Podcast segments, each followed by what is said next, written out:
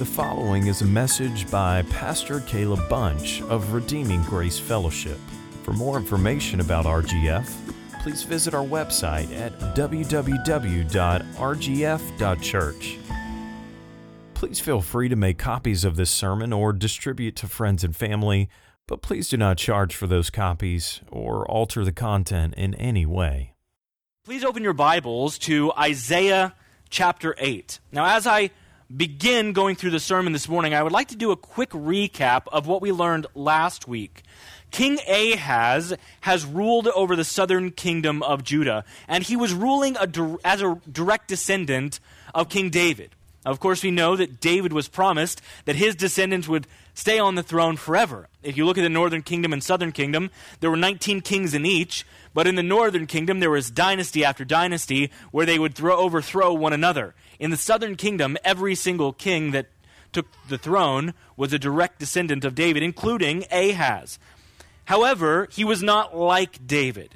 He was a wicked king. He did not honor God. And when the northern kingdom of Israel joined with the nation of Syria and turned their sights on Judah to the south, they began picking off parts of the northern region of Israel as they sent small incursions of military battles into Judah's territory.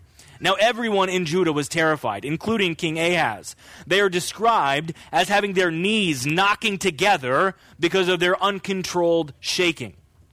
But God came to Ahaz to comfort him, and he gave him this incredible opportunity that anybody should jump at, one that almost no one in history has ever received. God essentially said to Ahaz, I'll show you a sign, ask me for whatever you want, and I'll do that. But Ahaz revealed his lack of faith by feigning humility and declaring, I, I really don't want to put you out, God. I'm not going to ask anything from you. Now, instead of asking the Lord for help, Ahaz began attempting to gain a diplomatic alliance with the nation of Assyria. Now, Assyria is different than Syria. They are an empire that at this time was small but growing, and God warned Ahaz do not trust them, do not go to them, do not make a deal with them, do not partner with them. They will not protect you, I will protect you. But Ahaz did not listen. He foolishly partnered with the enemy that would eventually turn around and stab him in the back. And ironically, this alliance is the one that would ultimately cause the northern kingdom to be decimated. In our text today, God is not speaking to Ahaz any longer. Instead, in this prophecy, God is speaking directly to Isaiah. But as we come to this divinely inspired word, God is not just speaking to Isaiah, He is now also speaking to us. So allow me to pray, and as I do, I'm going to be asking God to cause our hearts to respond like Isaiah and not like Ahaz. Let's pray. Father, as we gather and circle around your word this morning. I ask, Lord, that you would cause us to be transformed into the image of your Son as we are conformed to your mind, as our thinking is transitioned into something more like your thinking. God, where we are confused or where we are dogheadedly moving in the wrong direction, stop us in our tracks and cause us to think rightly. Lord, I pray that as we consider the realities of salvation in this text, you would give those of us who know you a deep thankfulness and joy in knowing you. And for those who don't know you, I pray, Lord, that you would cause them to realize that they dwell currently in a state of deep darkness. Cause them, Lord, today to recognize their state and to run to Jesus, the light of the world. In his name we pray. Amen. The text that we are exegeting this morning contains one of the most foreboding prophecies of judgment, but also one of the most soul invigorating promises in the entire book of Isaiah. It's all based around the concept of spiritual darkness and spiritual light. So, in order to best outline the meaning of this passage for you, I've simply broken the sermon up into two parts. And the first part will be all of the rest of chapter 8 that we did not cover last week. And that will be part 1, darkness. And then the first seven verses of chapter 2, uh, I'm sorry, of chapter 9 will be part 2, light. So let's begin with part 1, darkness. Friday night, right after dinner, our family decided to have a game night.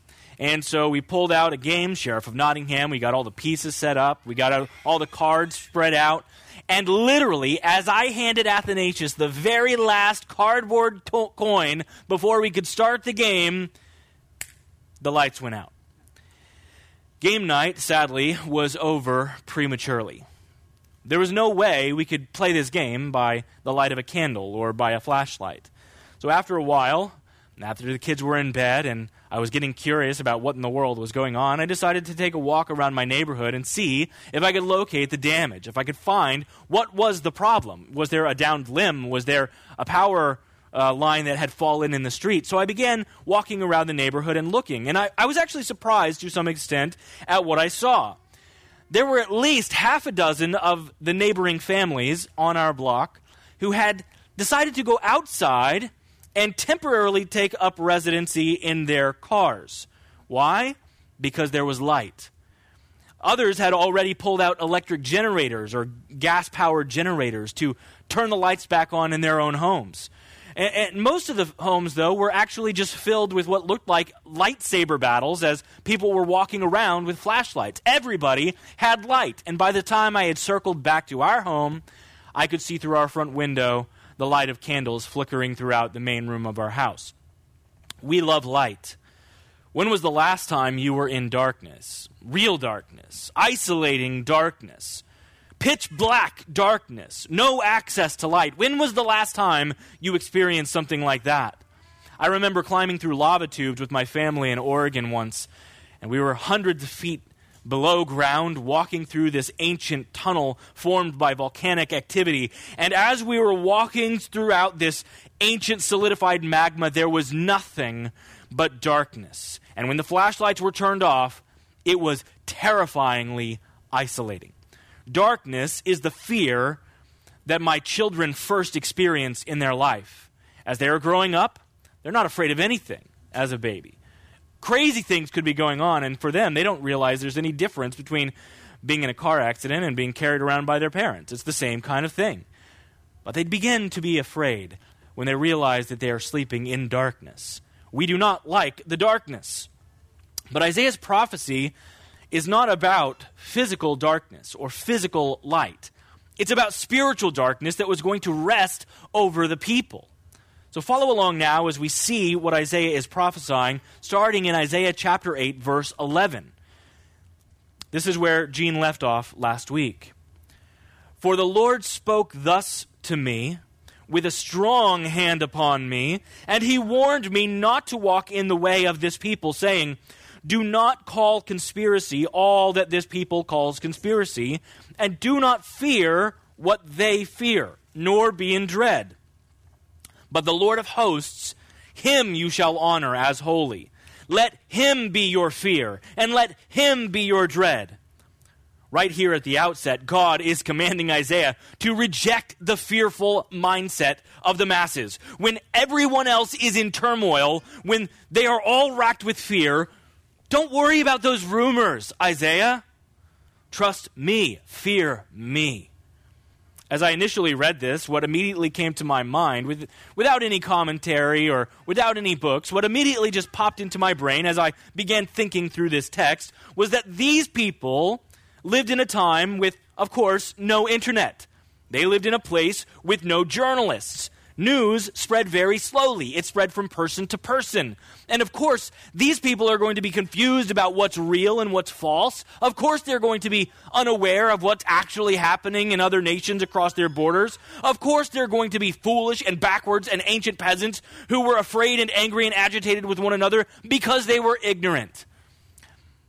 But then I thought for just another moment, even as those words passed through my mind, I realized this is a very relevant text for us right now.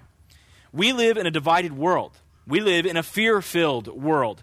Many of us are concerned about racial justice, and rightfully so. We've, we've come a long way in our country, but we have some steps to take. Many of us are concerned about the way police are currently being treated, or some of the protests are getting out of hand. And we have reason to be concerned. Many of us are concerned about what's happening with our upcoming elections in November. And we are hoping for one outcome or another as we look towards what will take place at the voting booth.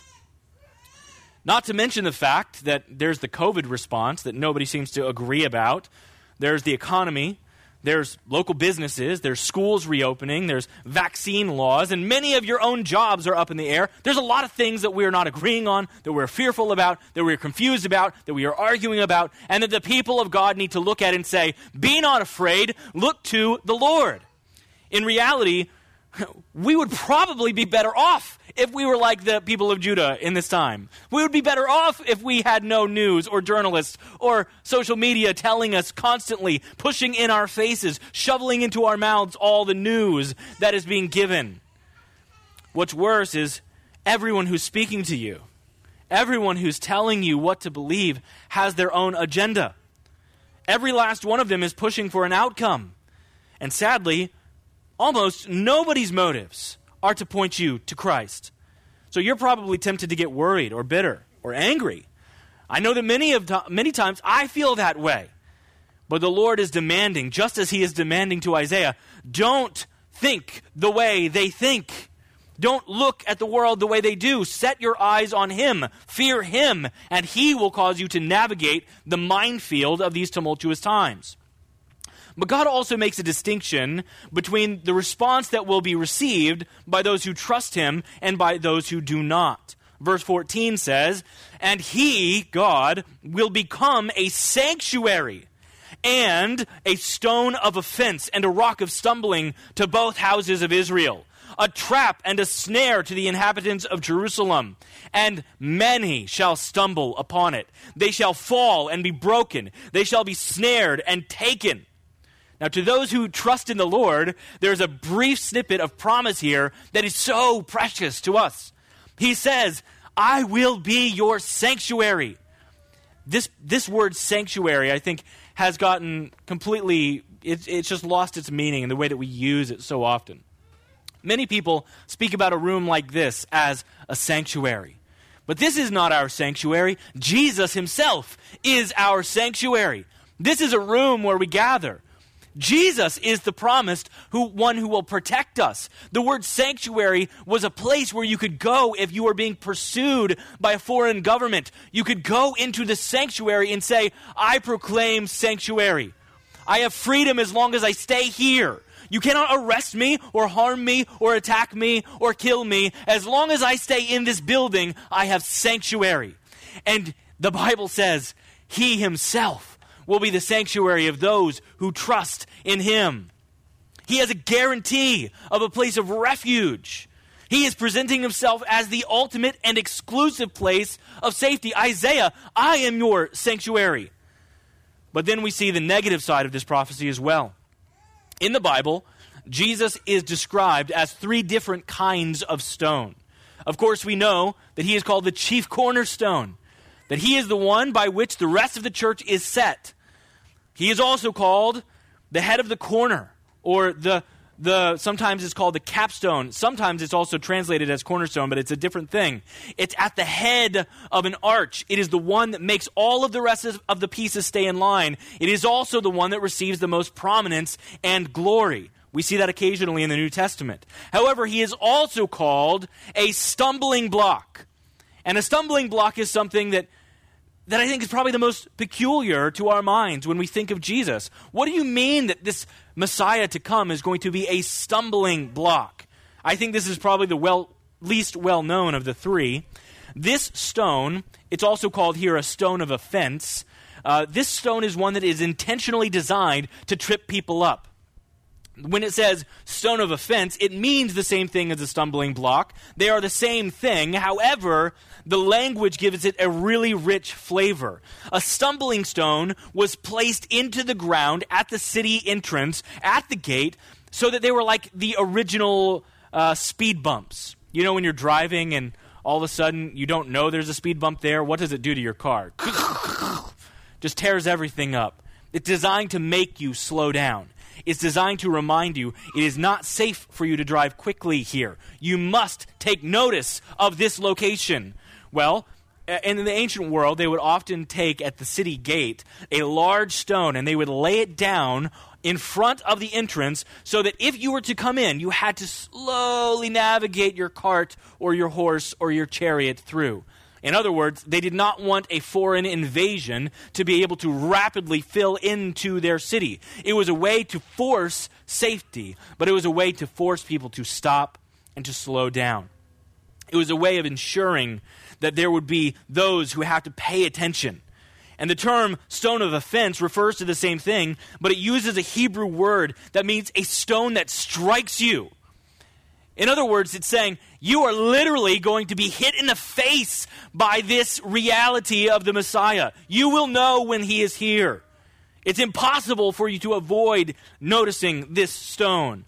The New Testament regularly refers back to this passage. For example, Jesus accused the Pharisees of fulfilling this passage, and later on, Paul took up this message in Romans 9 and said, as he's making this extended argument about why God's promise has not failed to the Jews, he said, It has not failed because, chapter 9, verse 32, they did not pursue it by faith, but as if it were based on works. They have stumbled over the stumbling stone. Now, they get uh, the news about Jesus. We see this all the time. People receive the news about Jesus, they just can't swallow it. How true is this as we share the gospel? Y- you can't ignore the claims of Christ. He says that He is the only way to the Father, He is the only path toward heaven. Yet people hear this news and they reject it. They, they stumble over it, they cannot accept it. So many look at the Messiah and they trip over him on their way to destruction. Now, look back at Isaiah chapter 8, verse 16, as we speed up just a little bit. Now we're going to see the way unbelievers seek to give themselves peace.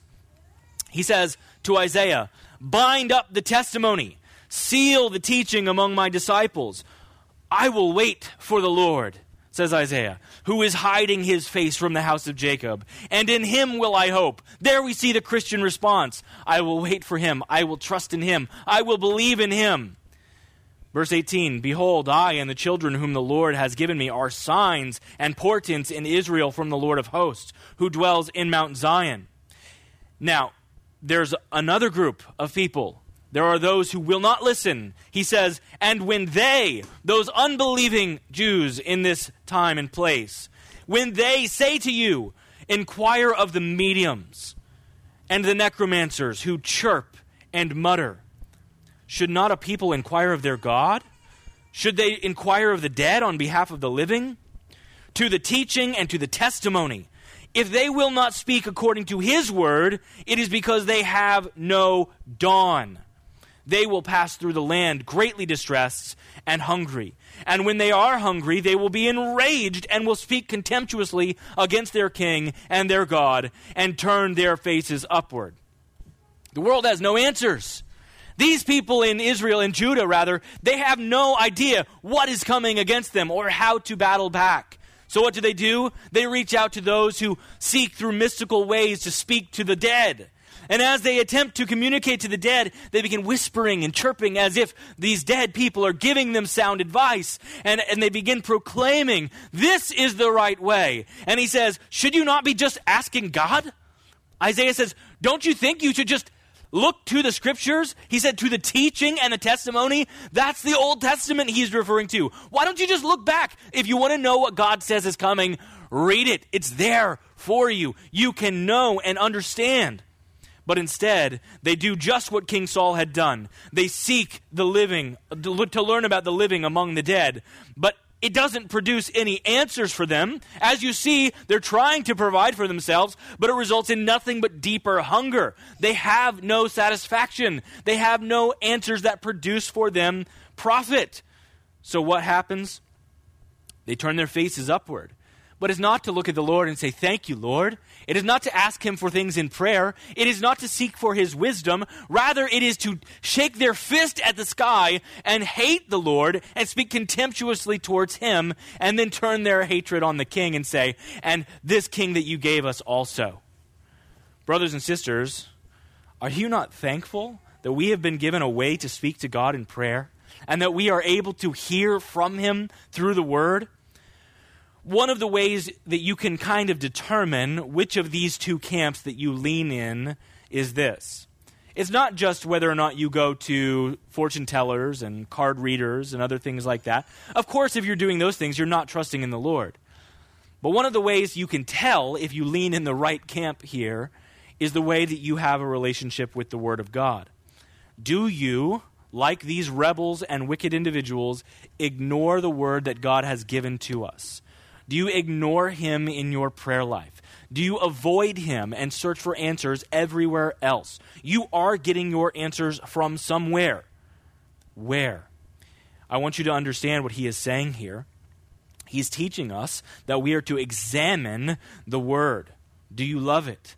Do you memorize it? Do you meditate upon it? Do you have people in your life that you discuss it with? What you love, you will talk about. If you delight in something, you can't wait to share it with others. Do you love the Word of God? Uh, we're going to begin doing something, Lord willing, very soon, where I'm going to encourage those in the church to begin doing a one on one Bible reading with at least one other person in their life, whether it's a spouse or someone in the church, where you will look through a book of the Bible and you will say, We will go through the book of Philippians in eight weeks, and we are going to meet once a week for 30 minutes, whether it's in person or through Zoom, and we will begin to discuss this one on one and see what the Lord is teaching us through the Word. And do you know why I think this is so valuable? Is because I think probably for for the most part, those 30 minutes of thoughtful conversation that you have about the Bible will automatically increase the amount that most of us are already putting our nose in the book. So I want to encourage you, brothers and sisters, do not ignore the Word of God. That is the first thing He comes after in these people. You are getting your answers for life, but you're probably not receiving them from the right sources if you are avoiding the Word of God. He has provided truth for us right here Let's go and let's find it. Now, we see the results of those who search for wisdom in the wrong places in verse 22. It says, They will look to the earth, but behold, distress and darkness, the gloom of anguish, and they will be thrust into thick darkness. When I spoke earlier about the most foreboding of the prophecies, consider what this is declaring. What was there before God initiated creation? There was darkness. And God, as He created, the first thing He declares is, Let there be light. And now He is saying, in a spiritual sense, I am going to take you back to that pre creative state. I am going to take you back to a place where you are spiritually nothing. We must be a new creation created by the Lord. They are going to be thrust into a thick darkness. The, the word for this in Hebrew is literally, I'm going to put you in a place where there is no light at all. Now imagine, just imagine living in that way. No light at any point. Now, one of the greatest philosophical works that has ever been written is called The Cave by Plato. It's a metaphor for epistemology. Epistemology is the, the study of how we know things in it, there are people who are in a cave and they are groping around as they make their way through life. They, they, they cut themselves and bruise themselves and trip over things as they constantly bash into the walls of this cave. They are struggling to survive because they cannot see anything around them. They are in complete darkness. But they don't know that they're in darkness.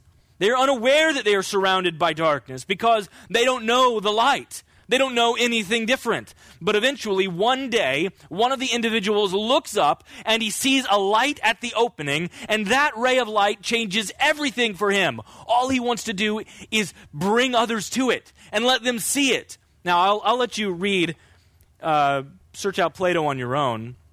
There's a lot of things he gets right about epistemology. There are also some things he gets wrong. I'll let you search that out on your own. But in this text, what I want you to see is that God is promising a thick darkness over the soul is going to be cast over these people in Judah. He is declaring that these individuals will be not only in darkness, but unable to find the light. They're not capable of seeing truth. They're not capable of discovering reality. They're not capable of knowing life as God has truly intended it. They're not able to understand or see God correctly. They don't have the right lens to see these things. They do not have light. And they will continue to be in darkness unless something outside of them provides light to them. Now, in this spiritual state is how we are all born. You and I came into the world physically able to see, but spiritually blind, spiritually in darkness, spiritually incapable of recognizing or understanding what is actually real. We had never seen the light. We are completely ignorant the spiritual realities even exist. Now, every culture throughout history has acknowledged there must be something beyond what we can see. They have enough of an awareness as they trip over the realities of the universe that there must be a spiritual dimension, but they can only speculate as to what that is. They have no ability to see it. Yet, there has to be a dawning in the soul for you to know it, which is where we come now to part two of our sermon light. Whereas chapter 8 ends on this downward note of gloom and anguish and utter darkness, chapter 9 is completely different. It's almost as if you were listening to, to music. Now, I, I, I listen to music a lot while I am preparing sermons. Yesterday, I asked uh, Alexa downstairs to play for me famous movie scores while I am sitting there and reading and typing. And I said, Can you, can you just play for me, Alexa, famous movie scores? And I, I don't know why Alexa gets so many things right. This it just can't seem to get right. So finally, I Googled what is a good playlist of, of music scores. And so it was epic movie soundtrack. So I said, Alexa, play that. And as it is playing this, the first one that began to play was the theme song of The Dark Knight, the Batman movie, which is dark and foreboding. And the very next song is the Superman theme song, and the transition between the two was radical. That is like the transition between chapter 8 and chapter 9. It punches you in the face if you are reading as you come to the end of chapter 8 and begin reading through chapter 9 where it says, But there will be no gloom for her who was in anguish it's going to come to an end. In the former time, he brought into contempt the land of Zebulun and the land of Naphtali, but in the latter time, he has made glorious the way of the sea, the land beyond the Jordan, Galilee of the nations. The people who walked in darkness have seen a great light. Those who dwelt in a land of deep darkness, on them light has shone. Notice that the dawning of light does not have anything to do with their change of attitude. It does not have anything to do with their change of character. It does not have anything to do with them marching their way to the correct direction. It does not have anything to do with them in their own strength or intelligence lifting their eyes and seeing light that was already present. This is light that has come to them. It searches for them. It seeks them out. Now, I want to briefly note that you, can see multiple occasions of this in this chapter, but you will see it all throughout the book of Isaiah, something that grammatically is called the prophetic perfect tense. Now, it sounds more confusing and difficult to understand than it really is. So just carefully understand when, when a prophetic author is going to write about something, occasionally they will write about it in such a way that they will declare that it has already happened. And they will do that to declare that this is locked in stone. Nothing will stop this from coming to pass. It is as good as done. So he says, These people have seen a great light. Well, Isaiah is prophetically looking forward to the one who is coming, the light that will dawn, Jesus himself. He says, The word of the Lord, these people have walked in darkness, but now they have seen this great light. He was declaring the arrival of the Son of God. And he was doing so by faith. In verse 3, he says, You have multiplied the nation. You have increased its joy. They rejoice before you as with joy at the harvest, as they are glad when they divide the spoil. Now, in the days of this declaration, it is likely that every single one of the people of Judah, every one of the Israelites who heard this prophecy and believed it, they probably all thought that it meant Israel's borders or Judah's borders would be expanded. When he says that you have multiplied the nation, they are assuming this means that their militaristic campaigns would eventually be able to press them further throughout that region of the Middle East. Isaiah himself probably assumed that God was just promising to multiply their borders as he was speaking about national Israel. But God's plan is much bigger than that. When God sees the globe, he doesn't see all of these man made lines that we have put in place. All of those artificial boundaries th- those are not stopping his magnificent purpose of creating a global kingdom. He will build his church, and people from every nation and tongue and tribe will be part of that kingdom. That growth will cause the people's joy. Notice that this entire section is about the joy of the people. This entire section is about what wellspring comes from the heart of these individuals who know what he is doing. You will notice that the next three verses all start with the same word. It is the word for. Each one of these statements relate back to this idea of joy. Why will they have joy? They will have joy because of these three things. These are the causes of joy for every believer. Isaiah is declaring that these are reasons for the remnant to rejoice. So let's examine each one of them in turn. Here is the first of the three causal statements You shall have joy. Why? Because, or for, the yoke of this burden and staff for his shoulder, the rod of his oppressor you have broken as on the day of Midian. This is not fulfilled by God's removal of political oppression. Political oppression has occurred against the church and against the people of God consistently from this day until now. In fact, I just received this week in the mail Uh, a Voice of the Martyrs magazine declaring more and more ways that people right now, this morning, as they are on their way to church, are being lined up against a wall. They are being recorded. Their names are being put into a database. They are being arrested, and some are being killed because they proclaim the name of Jesus. This does not mean that physical oppression from political enemies against the church will come to an end. We pray that it will, and someday in the ultimate kingdom of the Lord, those times of oppression will cease. But here, what he is promising is a uh, an end to spiritual oppression. Remember, the motif of this entire passage is still about darkness. It is speaking about the oppression of being in that place where we are ruled by our own mind and by our own sin and by Satan's kingdom. And he says that is now removed. Our souls are free to follow Christ. We see what is real and we pursue the King of the universe with our lives. He whom the Son sets free is free indeed. There is no oppressor that could cause our souls anguish. This, the second cause here why should we have joy? Verse 5 For every boot of the trampling warrior in battle tumult, and every garment rolled in blood will be burned as fuel for the fire. Now, here it's important to understand linguistically what is taking place. He is not referring to foreign armies. If you look at the language and peel back the Hebrew, this is speaking about his own armies. He's saying we won't need them anymore. Now, when I was a kid, there were a lot of songs that are, are I think every church in America taught their children. If you grew up in the church here in New York, I would love to hear your backstory on this there were a lot of songs that we sang as children in children's church that had a very militaristic tone to them. And, and maybe you know what I'm, I'm speaking about. Songs like Onward Christian Soldiers Marching on to War. Anybody hear that? Yeah, okay, a few. More than I expected, right? What about this one? Have you ever heard this one? I may never march in the infantry, ride in the cavalry, shoot the artillery.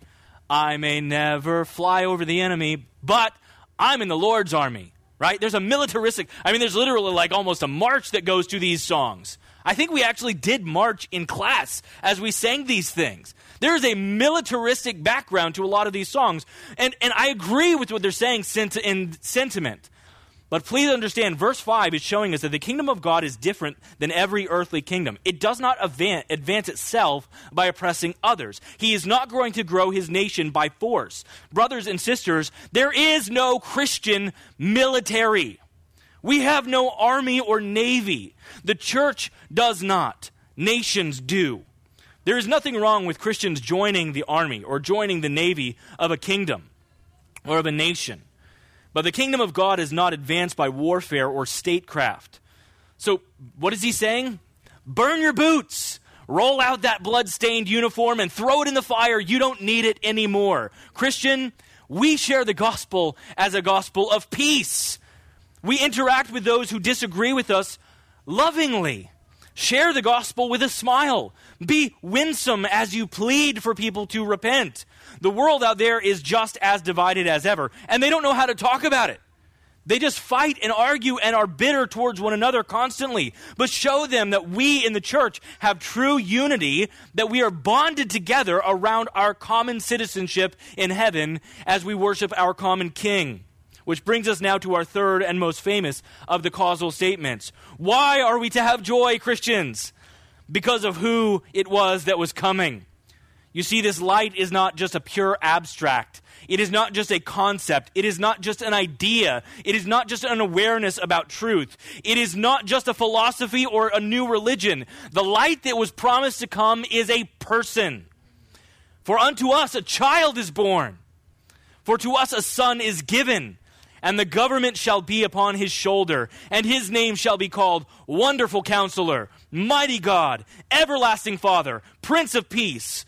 Of the increase of his government and of peace there will be no end. On the throne of David and over his kingdom to establish it and to uphold it with justice and with righteousness from this time forth and forevermore. The zeal of the Lord of hosts will do this. Merry Christmas! That's why I've titled this sermon Christmas in July. The light that dawned is Jesus himself. To those who were in darkness, who continued to pursue their own way, he says, To them, they have no dawn. But he says, There is a light coming. This individual. Now, notice the wording here. Dante and Claudia just had a baby. We love her, but we don't say that she was born to us. She was born to Dante and Claudia. That's their baby. But the Lord promises there's a child that is born to us. He has been given to us. He is for us. His birth is for the purpose of saving and redeeming us. Consider the weight of the rulers of Israel were on his shoulders. The people who were in charge constantly rebuked him and pushed back against him and eventually crucified him. But he was uniquely qualified to carry the burden that they put upon his shoulders. Why? Because of his identity. Listen carefully to the prophecy of Isaiah as we consider this fourfold title that is given to this promised Messiah. He is first called Wonderful Counselor. Counselor here just means teacher, one who declares what is right. Now, Jesus, when he spoke, his words were different than anyone else in all of history. Even uneducated, unregenerated people could hear his words and recognize that every word from his lips were unique. As a 12 year old, his parents find him in the temple teaching lifelong scholars of the word with his words. We see in Matthew chapter 7, verses 20 through 29, the crowds declared when Jesus finished saying these things, they were astonished, and, and they were astonished why? At his teaching, because what were they saying? He was one who teaches with authority, not like the scribes. Sure, they've got a lot of details, they've got a lot of information, they've got a lot of facts, but this guy has authority in his words. He was not just eloquent, although I believe he was that. These words rang true with the power and authority of God Himself. Just as when God said, Let the light come into the world, or let the ground produce vegetation, the world could not stop from obeying what he said to do. As soon as he said, Let the ground spring forth with vegetation, I imagine the entire planet just burst as the ground could not say no to him. Now he stands there before them, teaching them, and they say, those are words of authority. He is a wonderful counselor. At the sound of his voice, the wind ceased its clamoring, and the waves died down. At the sound of his voice, fruitless trees shriveled and died. At his command, people were healed with a sentence, with a single breath on occasion, even from a great distance. As he said, Go home, your servant is healed. It was with authority that he spoke language that cast out a legion of demons from from a man. When he speaks, his counsel is not like the things we cook up in our minds that are tainted by fallen reason. He is a wonderful counselor. In John chapter 7, verse 46, the crowds rightly announced, No one, no one ever spoke like this man. And in John 6 68, when Jesus asked the twelve if they were going to leave him, Peter replied, Where else can we go, Lord? for it is you who has the words of eternal life. We have a wonderful counselor. Just in case there was any ambiguity about the divine nature of this promised Messiah, God then clarifies through Isaiah that this light that was coming into the world would not just be a normal man. He was also going to be God himself. So he says that his name is to be called Mighty God. This word mighty is interesting in Hebrew. It's, it's, it's presented to us multiple occasions, and every time it's a reference to God.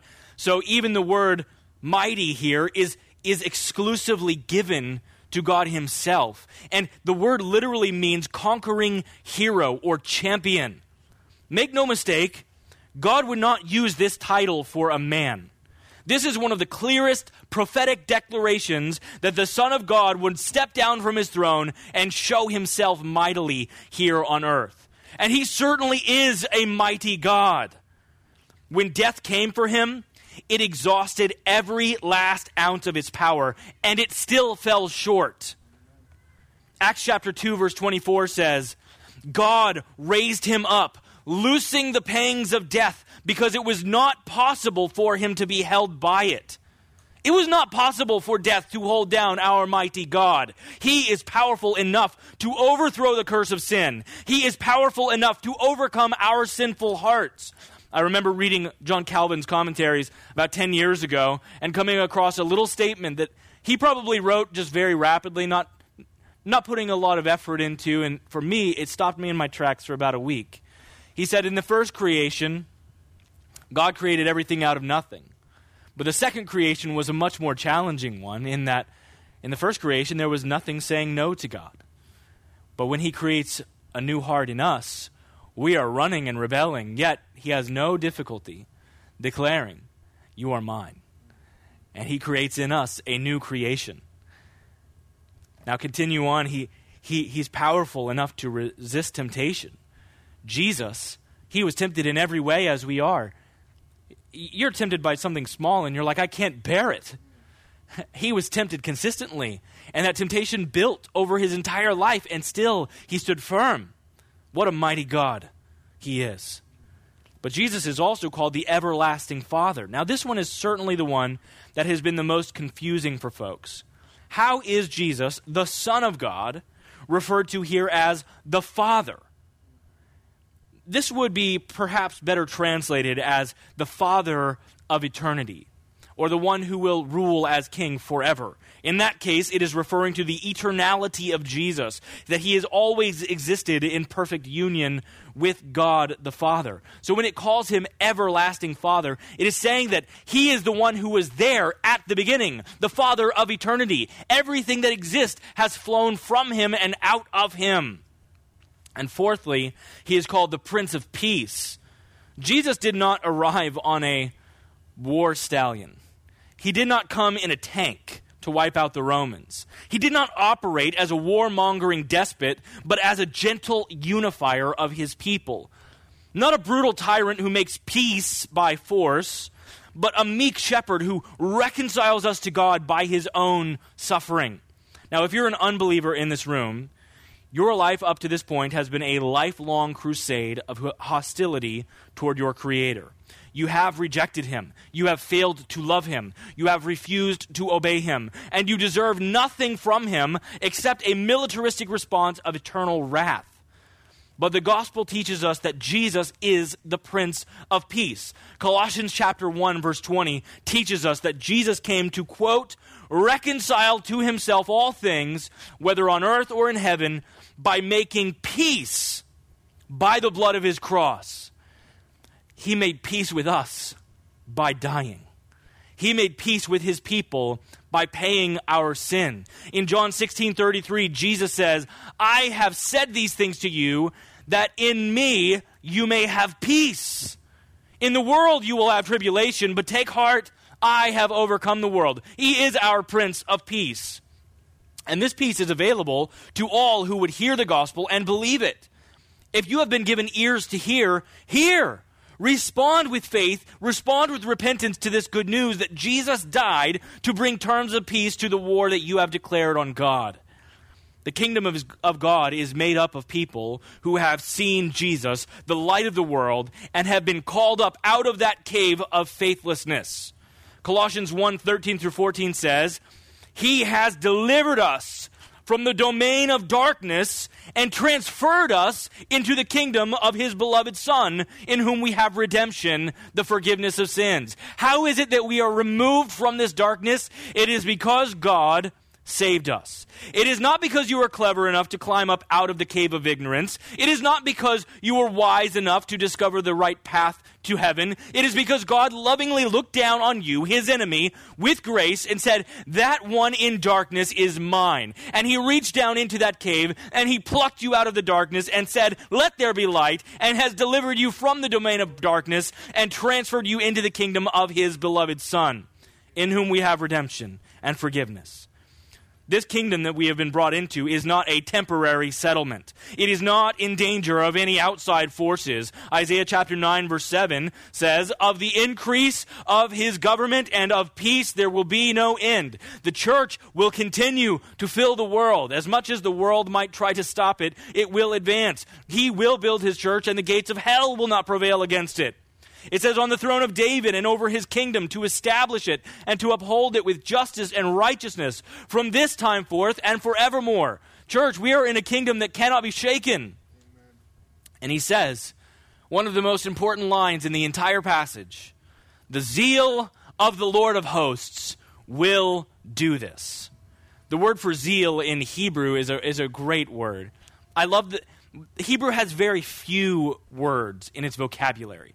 So the way that they de- develop an idea is by taking a couple of words and mashing them together to make a thought, to make a concept. And here, the word for zeal is literally to be red in the face, not with anger necessarily. It means to be passionate about something. It means that you are working hard towards something. I love how Kent Hughes states in his commentary about this. He says, The idea of gentle Jesus, meek and mild, is not wrong but it is incomplete. He is also zealous Jesus, brave and bold. His passion is driving history toward the final triumph of grace in the messianic kingdom. End quote. Do you realize what it means that Jesus was zealous for this outcome? It means that he was passionate for your salvation. He was passionate long before his arrival in Bethlehem to pursue his people and redeem them. Brothers and sisters, this is certainly a cause for joy. For our benediction this morning, we're going to be singing a Christmas song. It's a song that we've sung here before, but as we proclaim these lyrics, I want to encourage you let your heart be overwhelmed by the joy of this Savior the wonderful counselor, the mighty God, everlasting Father, and Prince of Peace, Jesus, the light of the world that has dawned for us to call us out of darkness and into his own kingdom. Let me pray, and as I pray, I'll ask the worship team to come forward, and then we'll rise and sing. Father God, I, I thank you that you sent Jesus to be the light that we desperately need to see. Lord, I pray for everyone in this room that has not yet seen the light, that today, that you would break through those clouds of darkness and make yourself known to them. Reveal yourself. Give the gifts of faith and repentance. And Lord, for all of us who know you, who have been graciously redeemed, Lord, I pray that we would never be so distracted by the thundering of this world that we will look at the darkness and ignore the light. Help us, Lord, to make our lives dedicated to moving forward towards you and becoming more like you. Let us live in such a way that we are like Jesus, our light. In his name we pray. Amen.